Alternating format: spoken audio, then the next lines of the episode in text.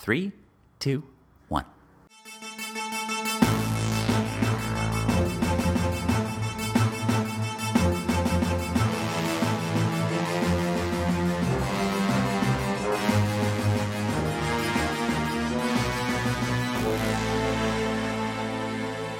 Movie Court.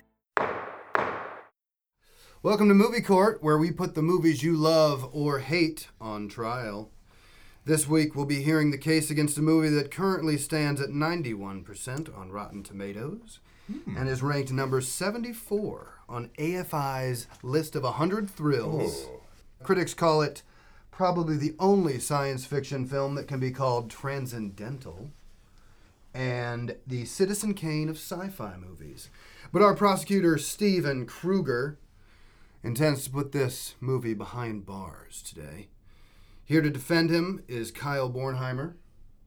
And as always, I am the judge in this case and will render my findings at the end of your arguments. So, with that said, let's begin our opening arguments, shall we? Here is Steve Kruger, the prosecutor. Thank you, Judge.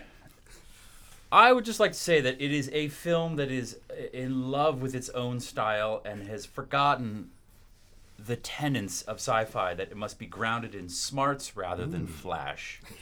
Over the years, I've seen like five different versions of this movie the first release, the director's cut, the ultimate cut, the box set cut, the cut cut. A movie should have one version. I didn't read three different versions of The Odyssey. Stephen King didn't write five versions of The Stand. Where is the real movie and destroy all others? Uh, this movie created a terrible precedent. It ushered in the era of the director's cut, which is a terrible idea. It's bad for film and bad for consumers. Hey, watch all 10 versions. Bye, bye, bye. Coming out of the 70s, there were great directors who were former editors, documentary filmmakers, etc. This movie came out in the 80s and ushered in the era of the commercial director as feature filmmaker. Yes, Alien is brilliant, but mostly because of the script and the art direction of the monster. Here, in Blade Runner, the story is mildly interesting and overcompensated with flashy production and a shitload of flashing lights. This would be the 80s, a terrible time for movies. I will propose that this movie should be replaced with a much better film that looks towards the future, and I will reveal that movie later. Ooh. Ah, Mac and me. All right, your opening arguments to the defense attorney, Kyle Bornheimer. Ladies and gentlemen of the jury, Judge, by the way, you There's look, no jury. Where is you the look handsome it's as just ever. me, baby. It's just me. Um, is Ridley Scott on my list of favorite directors? No. But I'm going to defend him anyway because I believe, I do believe that his movie and him definitely deserve my amazing defense skills. Because well, the court has appointed you to that duty. Well, so- there, well, there may be, but I do charge an- a fee. um, my defense of this movie will break into three areas. Will break down into three areas. What I consider pretty remarkable source material, the uh, the technical ingenuity that is obviously on display, and the movie's contributions to the advancement of the cinematic medium.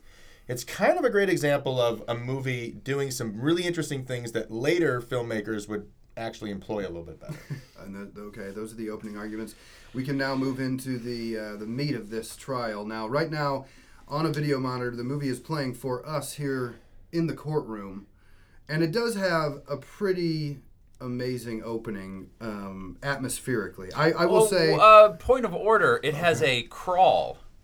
oh well, yes, after the crawl, but so is does Star crawl- Wars. But again, crawl does the crawl exist in all versions of this? We don't know which versions we watched. I watched the director's cut because I figured My I watched version the had fourth director's cut. had a crawl, and it was cheeseball. Did it have a voiceover? No, Okay. I watched the art That's- director's cut. I watched the sound I watched, mix. I watched Tony Scott's cut, which was interesting. Too Actually, soon. that I know that I will watch, and let's just give it up for Well- Tony, who I am a much bigger fan of Tony Scott's work than his. I am actually a bigger Tony fan than Ridley as well. Here's what I'll say in my own prejudices of this film, and this is, um, I watch this movie every couple years because I've never really enjoyed it, but I keep thinking that I should.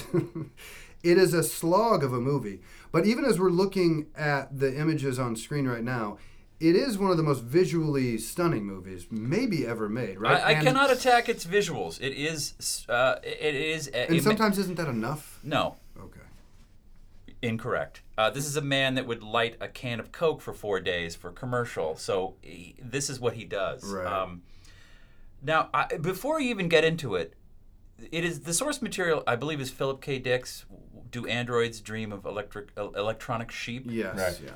The title Blade Runner has nothing to do with that that mm-hmm. novel. I But think he- both those titles are kind of awesome, though. Well, I think but Blade also- Runner is a cool title. and I Blade think- Runner is from William S. Burroughs, and That it's is- a book that oh, has that's nothing right. to do with this.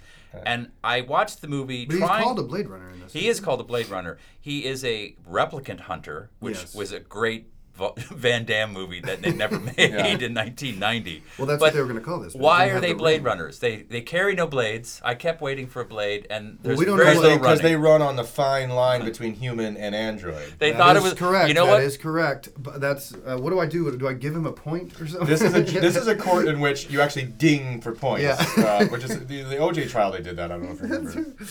Okay, so we're watching a scene with one of the replicants who has jumped off of the spacecraft Mm-hmm. Right, and is right. now on Earth. Fugitive, yeah. So this is a, a robot that looks like us, um, and they need to do uh, a psych test to figure out if he's a robot. How about I don't know, checking Cutting if he's. open. How about Yeah. check turning the battery off? Right, right. Like the, the whole premise of the movie is these people are alive for four years.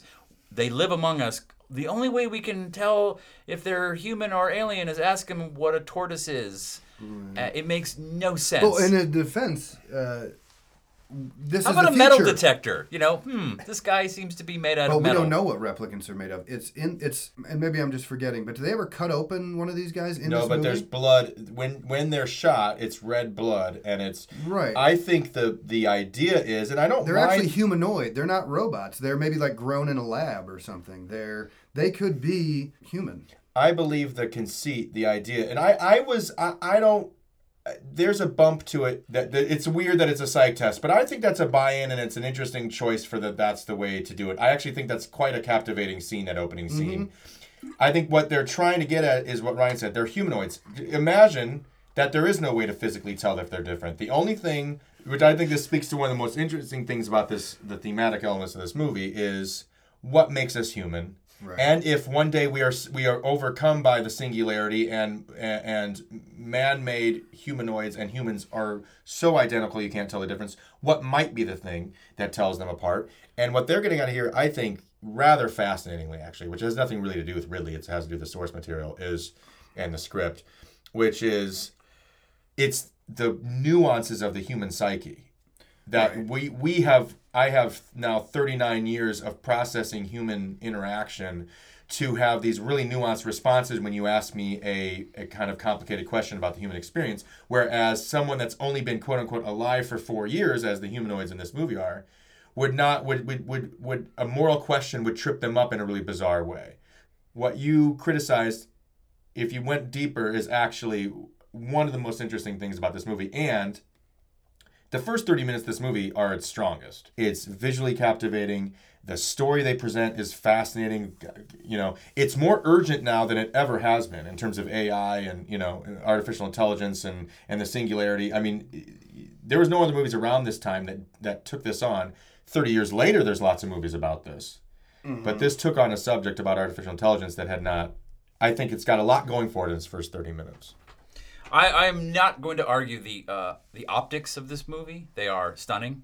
But- But I do question your your. Uh, so let's face it, this movie is an excuse to sort of ask existential questions about what it means to be human, right? So you seem to be taking its science fiction maybe a little too literally, right? In terms of its of its rules, quote unquote. I mean, it, it really is just a um, a dissection of what it means to be human.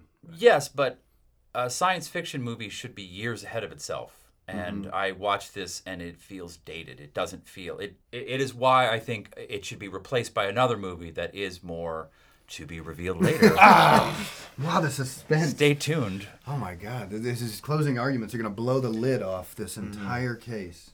I mean, what about Harrison Ford? Doesn't he strike? Uh, He looks like he would rather be anywhere else but there. and uh, But he looks pretty amazing Uh, they- as Deckard. In Yes, he has the look, but he he is playing it so flat. Right. I don't know if that was a choice or he. I, I don't. I don't get it. He feels really. This is the guy that was Indiana Jones that just lit up the screen, and now he's kind of mumbling and uh, you know, I'm not a Blade Runner anymore. I'm retired. He, there's there's no forward drive in the beginning part of the movie, which brings me to my first real question: Is what does he do? I was peeling away the beauty of the movie, which when I was when I was uh, 35 and saw it the first time in 1982, I've I've held up really well. Um, I was blown away by it, but now that I, I you could do this on your phone, or you know, and uh, After Effects, I, I was I was d- digging into the the narrative, and I don't understand what he does. He they said it's a sci-fi flick and he's a gumshoe. He's a Sam Spade, but I don't why don't the cops just go shoot the skin jobs? I okay. I, I would say Can that you answer that question? I can answer that question Okay. in 14 parts. um, here's the deal with Ridley Scott.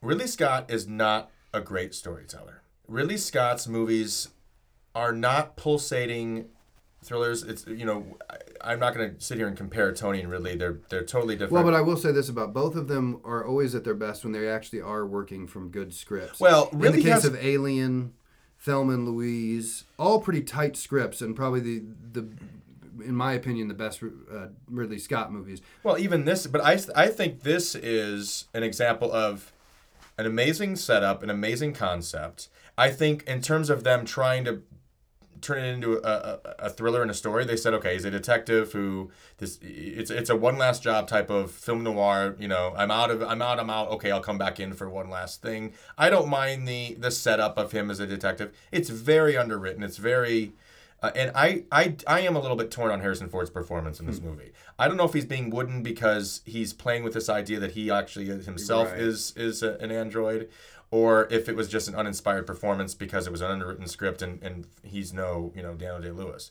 Um, so I'm a little bit torn on his performance. I think the this movie does peter out about halfway through the movie, and and Ridley is then left to like you say light his coke cans, and there's very it's a languorous movie, and Ridley Scott's not an interesting enough director of minutia to be interesting when he's languorous. It's I, a little after a while. Yes, the visuals are amazing, but it, I, I'm a little bit over them. But if you look at what he ushered in, Tony then kind of did this style as well. Tony did it with pulp movies, which is why I like Tony's movies a little bit more. They're they're a little pulpier and a little more fun than, than Ridley's. Ridley has great taste in material. Ridley always has interesting uh, subject matter and, and screenwriters behind him, but he's not a great storyteller himself in terms of crafting a pulsating you know, thriller or, or story. But what his his style ushered in, he- he- Everything. he I mean, you could argue yeah. that we're looking at this movie right now, and aesthetically speaking, you could say it really sort of rewrote the book for the next 30, 40 years. I And- mean, movies yeah. still look like Blade Runner, and Right. it was the first of its kind. So almost from just strictly a almost a practical reality. You, it's a movie that's hard to deny its aesthetic, uh, what it what it did for aesthetics of cinema. Right. In a, in a And in this particular case, I, I think it's probably a 50 50 split on whether that was good or bad. I, I- I don't think it's bad at all, but it, the, the way it's employed, for me personally, his his his the, the sheen that he has on his movies is a little bit alienating. It's actually why I don't love love Thelma and Louise. He's but got- that's the he- only one that's actually like the reason I don't think Thelma and Louise is a perfect movie, but it's the only one that does feel a little like a pulp. It's almost more of a Tony Right. Scott. I actually Right. always forget that it was Ridley that made Right. that and not Tony Scott because Thelma and Louise actually feels like a Tony Scott movie because it's fun. because if you think But of his he's movies, not on trial here. You're, wh- so what is your point? What what does the Blade Runner do? I answered that. He is a detective who got out of the business because he was sick of running the the, the tight line between. He was sick of shooting androids, and he was worried he was going to one day shoot a human. But why do they need him? He might have shot a human once. It's kind of vague in this. He says he doesn't, doesn't, but maybe we don't believe him. It's obviously put yourself in that position. You're a person tasked with hunting down and killing um, androids. I think it's probably a pretty uh, um, anxiety-riddled job, and he was one. He once out of it. They ha- have to have him come back because it's they're under dire circumstances of these four with a leader. There might be a revolution brewing. Um, and he's brought back to to quell this um, this swell, quell the swell, bef- which was the original title, um, before it it gets out of hand. I think they skip a two or three interesting beats on why he takes the job. You know, he's like, I'm not going to do it, and then by the end of the scene, okay, I'll do it. you know, it's not again. Really, I, I think really loved the concept, knew what he wanted to do visually, and like, oh, the script will figure itself out. I think that's next, probably how uh, Steve Ridley does Kruger, your next point. You're up. If you can build flying cars and make humans, why can't you just put an on-off switch on them like a vacuum cleaner? I, I, I kept going back to like the problem. But again, that- if they're organic uh, humanoids grown in a lab, There's also a Frankensteinian. The, the creator of him is obviously he, he's got a little bit of a god complex. It's, you know, Well, you actually bring up a later point of mine, which the more the interesting characters in the movie are Tyrell and uh, the blonde guy. that, that's the effect it had. Rutger on me. Hauer. Rutger okay, so let's go into Rutger Hauer. You, you, do you, Oh no, but Sean Young. But Sean Young. Oh well, That is the other huge flaw in the movie is the relationship between Harrison Ford and Sean Young. I don't understand at all. I they don't know. supposedly fall in love, right? Well, one must have that in a movie, or you will be sued or something. But I'm going to challenge you on this. Continue. Why is why is that not an interesting? Um, let, let's let's ignore that. uh, Like everything else in this movie, it might peter out. But tell me why. Well, that's pr- pr- precisely my point. That they disappear for hours and hours. Um, I felt nothing between them. I thought it was tacked on. I she's an interesting character, but I don't know why she falls for him in one scene where he interviews her. The movie to me was over when uh, Rutger Hauer kills Tyrell. That like I, I was watching that later, and also Rutger Hauer disappears for hours and hours. He shows up and starts actively moving the story forward at an hour and fifteen minutes. It's just Harrison Ford, strobe lights, neon, Blade Runner, uh, rain, and uh, noodles for like forever. I wonder what the thought was with the rain. That, that was there some futurist that you know acid rain and all this stuff's going to cause. I've never been in LA when it's rained that that much. Is it especially acid not during in a the drought. movie? I don't Well, know. No, yeah. no, but I just didn't know if they made some choice but I like, oh it no, in 30 years it's going to be raining all the time in LA, and no one goes west of downtown. Although Rutger Hauer, his white hair, shocking and stunning, did start a trend in Hollywood. All bad guys had white hair in in movies. Uh, Gary Busey and uh, Mm-hmm. Right. whatever. He really looked like uh, Steve Martin without eyebrows. I mean, it was it was a shocking, beautiful. I was fascinated with his character and wanted Mm-hmm. to know more.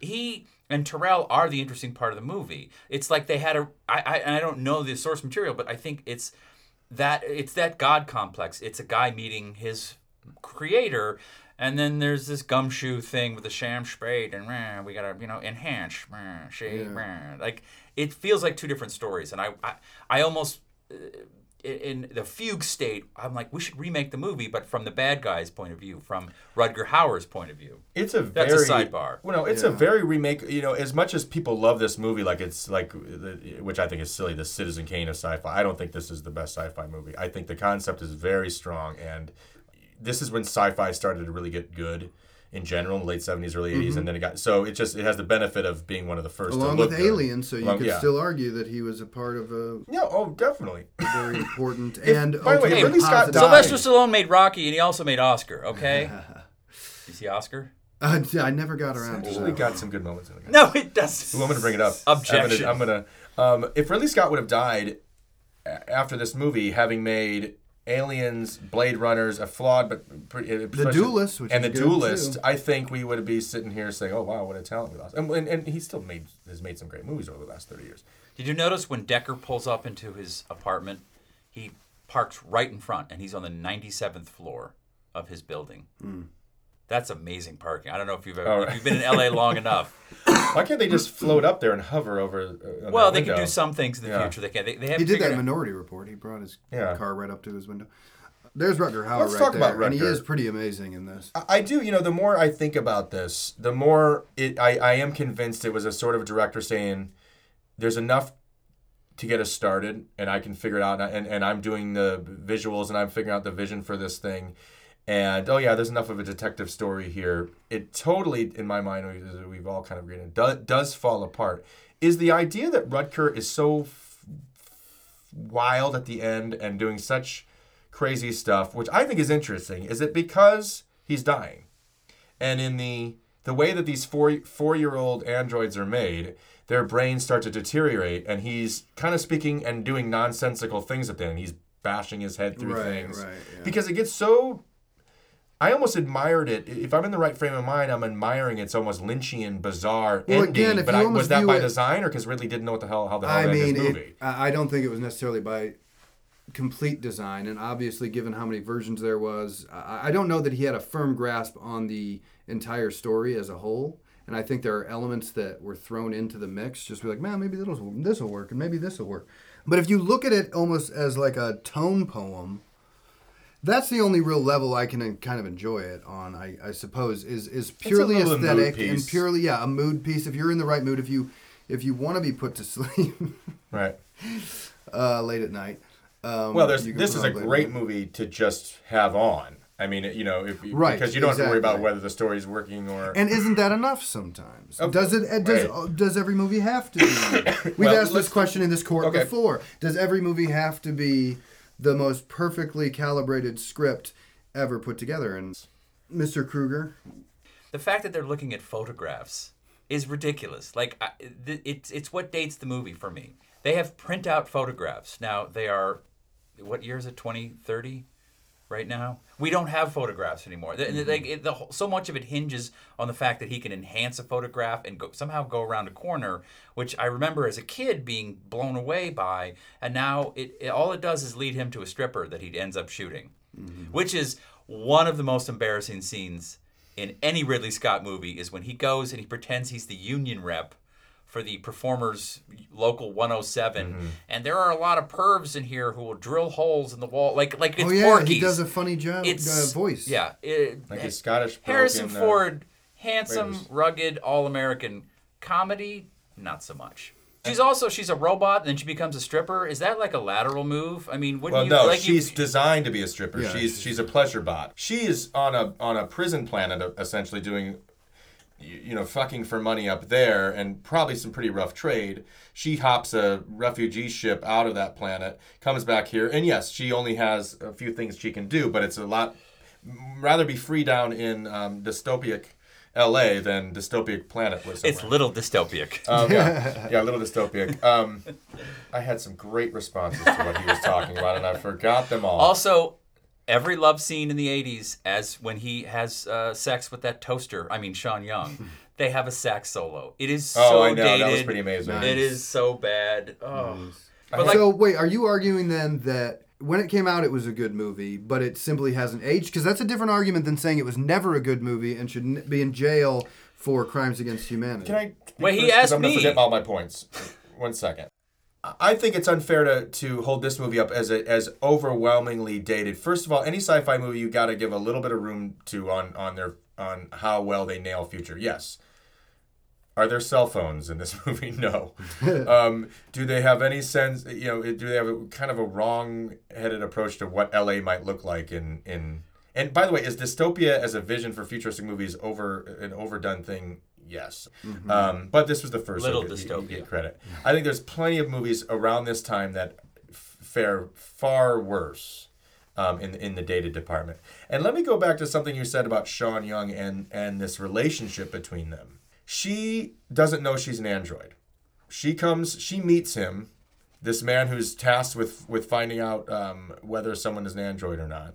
She's a new generation. He's a challenge to her. It takes him 24 questions as opposed to eight or however it normally takes. You know, so it, there's already like he's intrigued by her. What what is this? I haven't come up against this yet.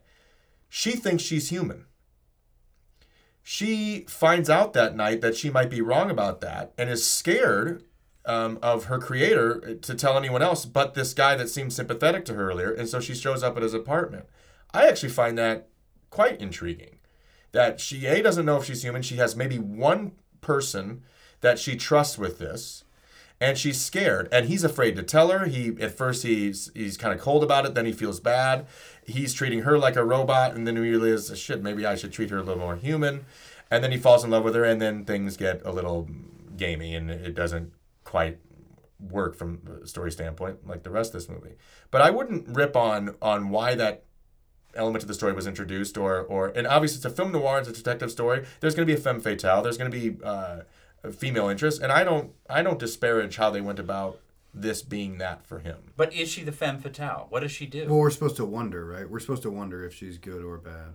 Right. Yeah. I mean, yeah. Like any femme. Did did did what's the guy's name? Did Tyrell send her? In, Send her to do what? Yeah. I mean, I, I don't know. Maybe the, my first initial instance when she's there is like why she's here. I I, I don't know if I'm all that. You're worried. actually fueling my point, which is there's an interesting story in there. There's just they're focused on the wrong character.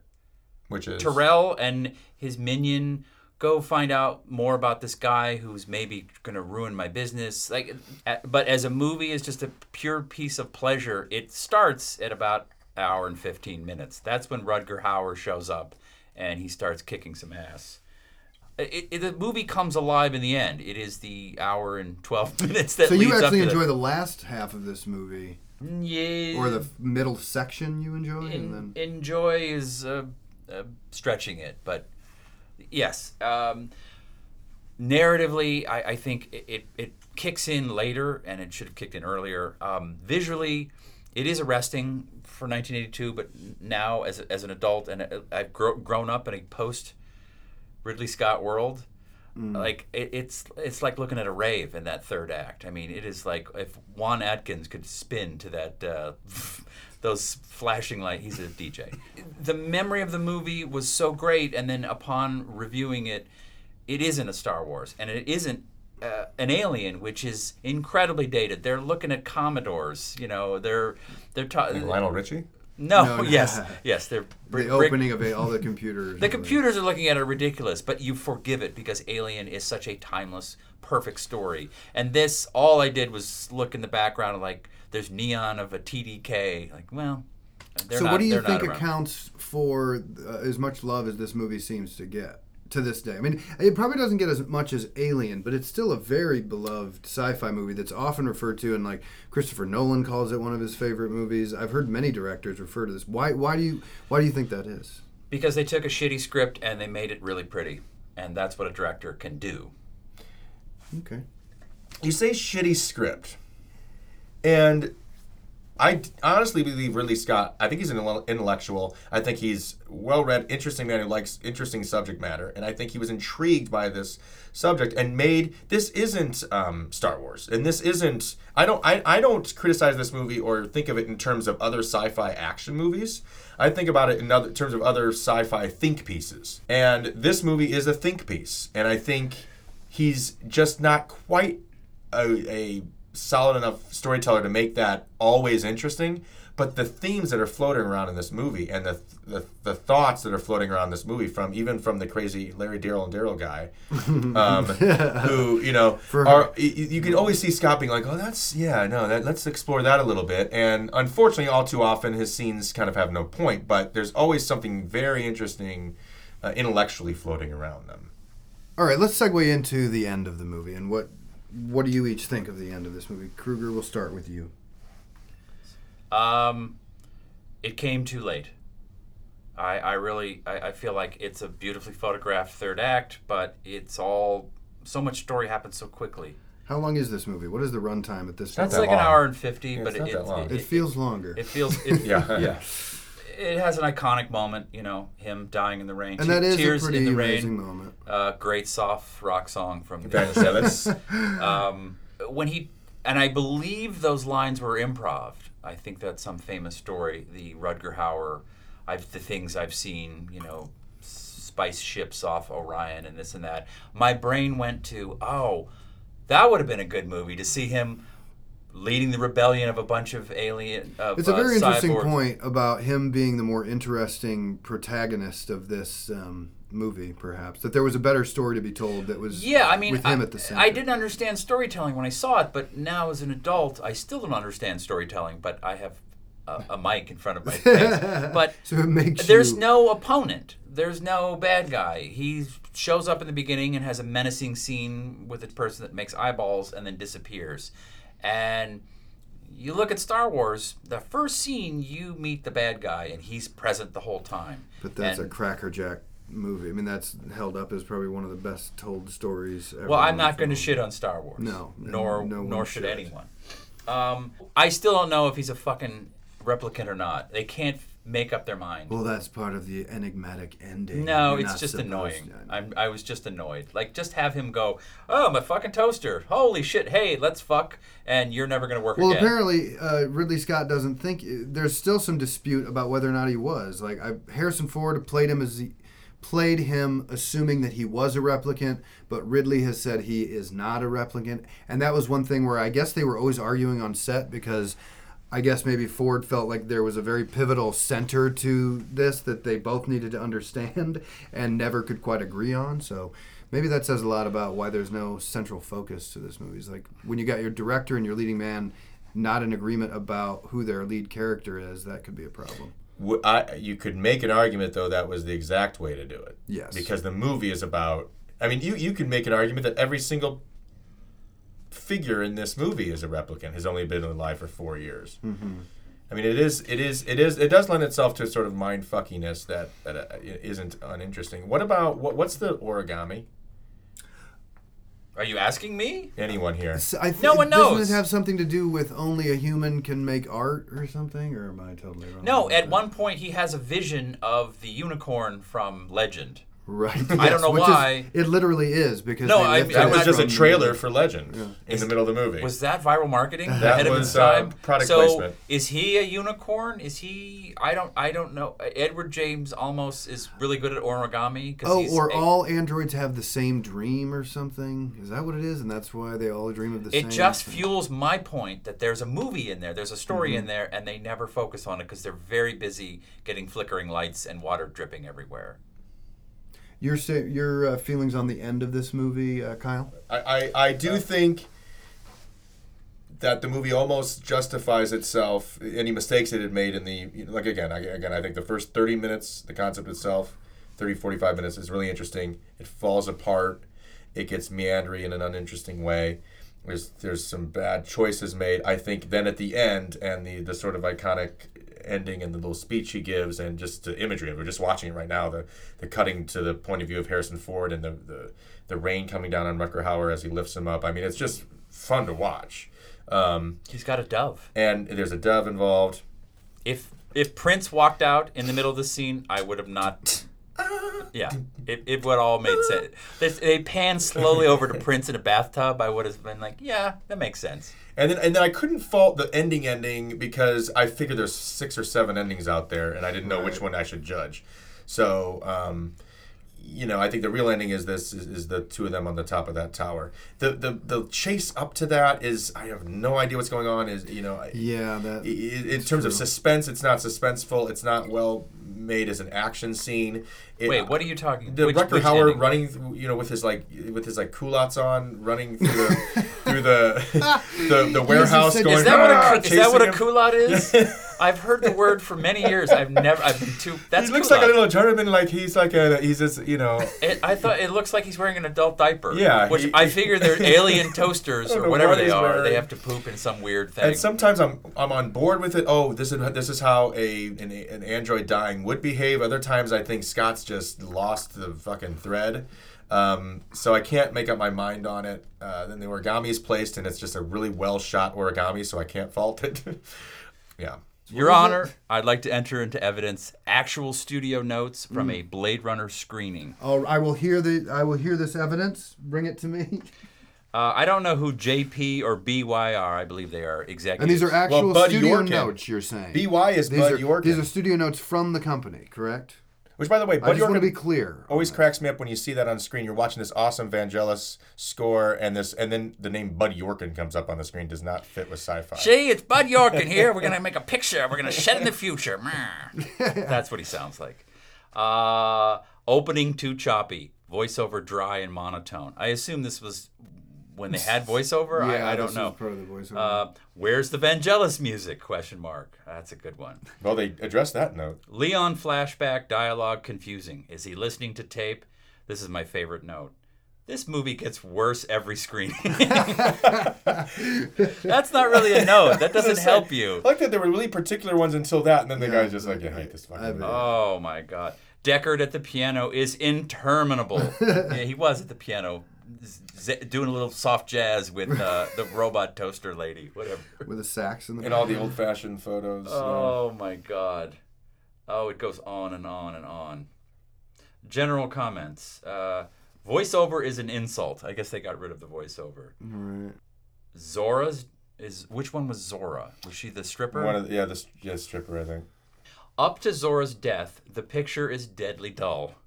Mm, that's kind of like Yeah, What Hey, you were great minds, me, me and the Bud Yorkins of the world. We don't know alike. how, You what and great Stu- mind is writing Yeah. this note.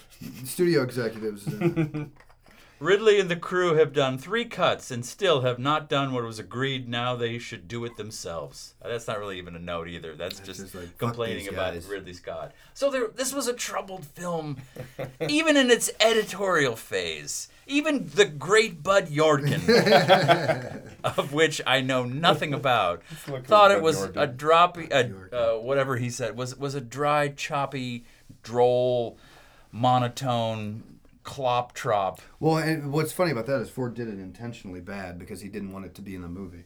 He was not a fan of the voiceover idea, and so he decided to record it as shitty as he could, so that they hopefully wouldn't include it in the movie. Well, if Hollywood is listening, I want to see the Bud Yorkin cut. Get on it. On Laserdisc. On all, I want to see the Bud better cut for all movies. There might be a great hour-long cut of this movie. Okay, so why don't we move into our closing arguments here? Um, I will hear the closing arguments first of the prosecutor, Steve Kruger. You're on. I think everyone who saw this movie when they were young was was correct in enjoying it. It, it was a groundbreaking piece of art. Um, in the fullness of time, it has not aged well, and um, it is a narrow look at our future. And I would like it to be replaced by a better movie that expresses our relationship with technology. And I, What is that movie? I think that movie is her. Ooh, nice. Oh, interesting. I think her is absolutely brilliant, and um, it's a love story told through technology, which is what this was trying to do, and it does a much better job of showing the things that I think this. So you're saying her has maybe taken up the mantle that Blade Runner once I think it held. should. I think instead of But you may be in this very booth, thirty years from now, saying her in the fullness of time We never had our pants up that high. age well. it won't age well, but that's that's why movies need to be let let go and and, and let it drift. or but, put in prison. But I think instead of watching this every year and trying to like it, watch her a couple more times, and it gets better with each. I was going to say I may have to because I was uh, famously not a fan of her, but I digress. uh, okay, now we will throw it to the defense for your closing arguments. I'd like to quickly second your the enjoyment of her and agree. And I'd actually like to list her, AI, Minority Report, all these movies that took on artificial intelligence that were made in the last 10 years. This movie did this 30 years ago. And I think from a conceptual and thought-provoking standpoint, did it very well. Was it in case in a perfect movie, a great story told well? Not necessarily. The concept and the, the, the provocativeness of it still stands. The sound, the combination of sound and image in this movie, the the opening images, the first 30 minutes, the getting used to this world, the special effects for the most part hold up very well after 30 years.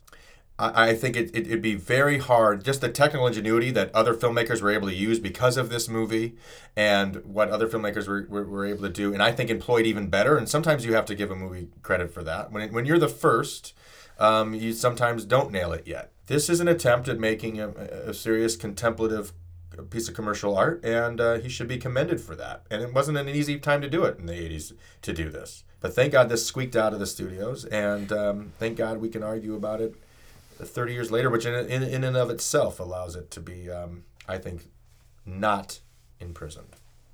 All right, gentlemen. Well, this was a tough case to rule on, but especially since uh, there seems to be a, a strain of lukewarmth running through all three of us toward this movie. The fact that Kyle at the end there, you made a very good point, and actually, it's one thing that Steve, strangely enough, you've been saying the whole time is in terms of how dated this movie is. But the fact is, we're talking about it 30 years later. How many movies even age a year, two, or three? The fact that even if this movie is dated 30 years on and it's still as engaging as it is, is almost uh, enough of a case for it in itself. I personally have a strange relationship with the movie, but the fact that I keep coming back to it every couple years says a lot. I think the ultimate question, though, is whether or not the streets are worse off for having Blade Runner on them. And I think ultimately there's enough here to keep it out of prison. I am ruling for the defense on this matter. Blade Runner, you are free to go. Thank you. Thank you so much. This court is dismissed.